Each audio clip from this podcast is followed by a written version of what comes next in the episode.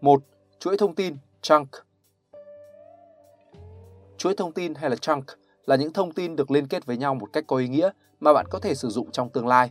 Khi bạn học một điều gì đó mới, khi chưa hiểu được cái mà bạn đang học, bạn sẽ thấy rất khó để nhớ cũng như rất khó để vận dụng.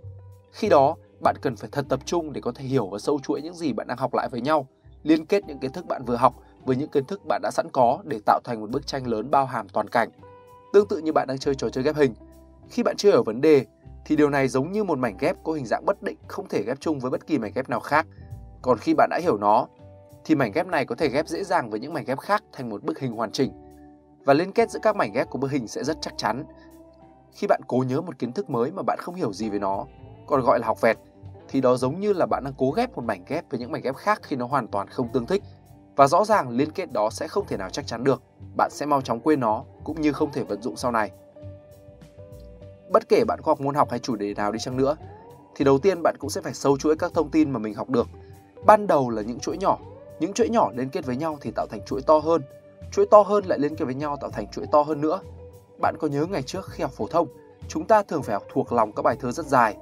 Cách học thuộc phổ biến nhất là bạn học từng khổ thơ một, sau đó sâu chuỗi lại với nhau thành nguyên một bài thơ. Khi học từng khổ thơ, bạn lại học từng câu thơ. Sau khi thuộc câu đầu tiên, bạn học tiếp câu thứ hai. Sau khi thuộc câu thứ hai, bạn đọc lại cả hai câu trước khi học sang câu thứ ba. Sau khi học thuộc câu thứ ba, bạn đọc lại cả ba câu, cứ thế tiếp tục tương tự cho từng khổ thơ. Khi đó, bạn đang sâu chuỗi các thông tin lại với nhau. Từng câu thơ sẽ tạo thành khổ thơ, từng khổ thơ sẽ tạo thành cả bài thơ, giống như bức hình trong trò chơi ghép hình khi nãy. Nhưng để sâu chuỗi thông tin lại với nhau thì chúng ta phải làm bằng cách nào? 2. Cách sâu chuỗi thông tin How to form a chunk Đầu tiên, bạn phải có một cái nhìn tổng quan về điều mà bạn đang muốn học. Khi bạn học một bài thơ dài, thì trước khi học từng khổ thơ, hãy nên đọc qua bài thơ đó một lần. Cũng như trước khi bắt tay vào ghép hình, thì bạn nên xem qua một lượt từng mảnh ghép để có cái nhìn sơ bộ về sự kết nối, cũng như đặc điểm, vị trí tương đối của từng mảnh ghép.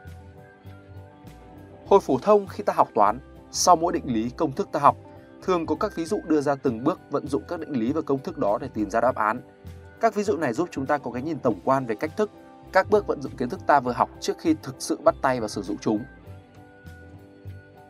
Vấn đề của việc ví dụ này là nó làm cho ta chỉ chú ý vào từng bước của lời giải mà không suy nghĩ về sự liên kết của các bước với nhau. Chúng ta thường không quan tâm tại sao bước này lại phải làm sao bước kia mà chỉ tìm cách thay số vào để ra đáp án.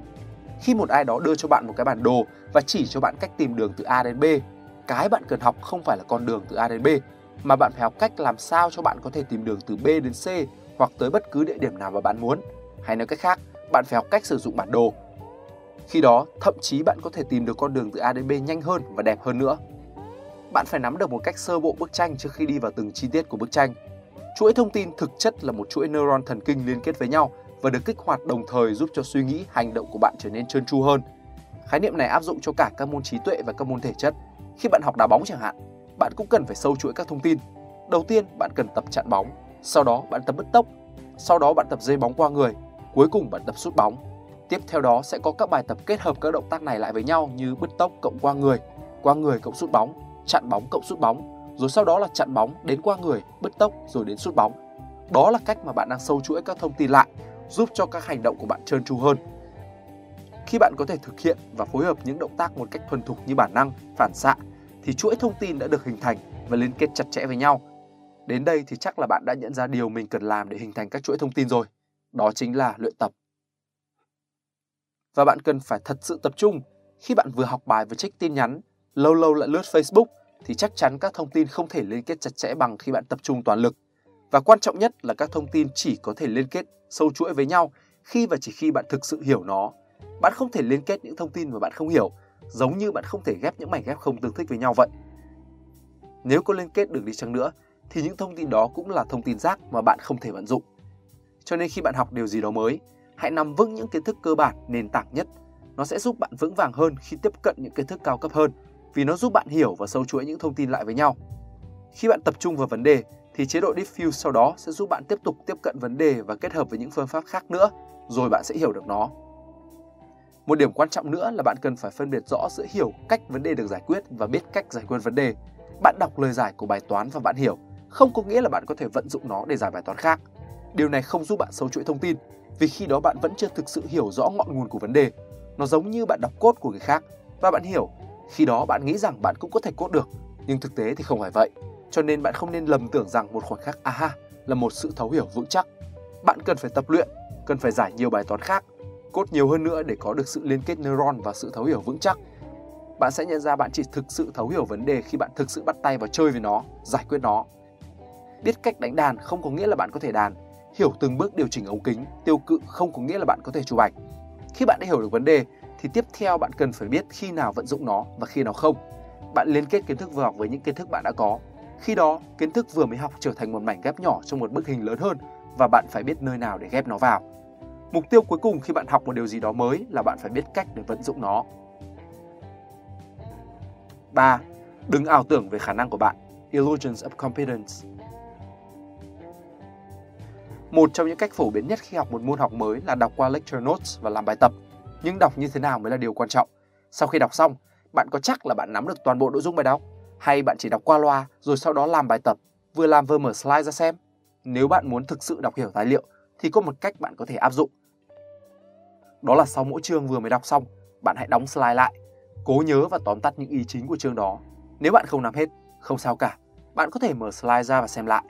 Điểm mấu chốt là khi bạn tập trung để tóm tắt nội dung của bài đọc, thì khi đó các liên kết giữa các neuron trở nên chặt chẽ hơn. Nếu bạn cảm thấy nhắm mắt và nhớ lại là quá khó, thì có một cách dễ hơn, đó là lấy giấy ra để ghi lại. Liệt kê trên giấy viết sẽ dễ hơn rất nhiều, kết hợp với các phương pháp khác như vẽ bản đồ tư duy, việc học của bạn sẽ trở nên hiệu quả hơn nhưng phải lưu ý là bạn phải thực sự hiểu từng ý nhỏ nhất, cơ bản nhất trước khi liên hệ chúng lại với nhau.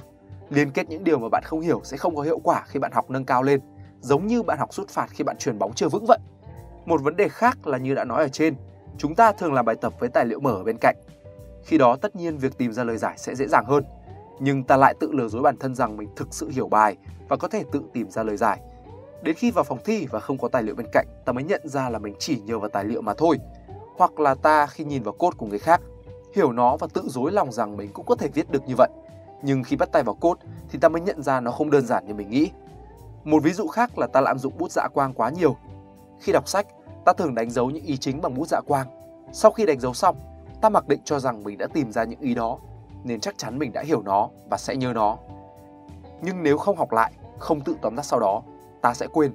Mặt khác, bạn chỉ nên đánh dấu những gì thực sự quan trọng, nên cẩn thận khi bạn đánh dấu bất kỳ một ý nào, hãy suy nghĩ thật kỹ về nó. Tại sao ý này cần phải đánh dấu lại? Nó có thực sự quan trọng hay không? Nếu có thì quan trọng như thế nào? Cuối cùng, nhắc lại một lần nữa, một khoảnh khắc à ha, không phải là sự thấu hiểu vững chắc. Một cách để chắc chắn rằng bạn có thể thực sự hiểu bài hay không, đó là thi thử, làm trước bài kiểm tra. Hãy tìm những đề thi mẫu, đóng hết các tài liệu, bấm giờ và làm bài một cách nghiêm túc. Khi không có slides mở ra bên cạnh, bạn có tự tìm ra lời giải nếu có thì chúc mừng bạn. Còn nếu bạn làm sai, cũng chúc mừng bạn luôn. Điều đó chứng tỏ một là bạn chưa thực sự hiểu và vận dụng được kiến thức đã học. Hãy học lại một cách nghiêm túc. Hai là bạn nghĩ bạn hiểu nhưng bạn hiểu sai và đáp án của bạn sai. Không sao, đây cũng là một điều tốt.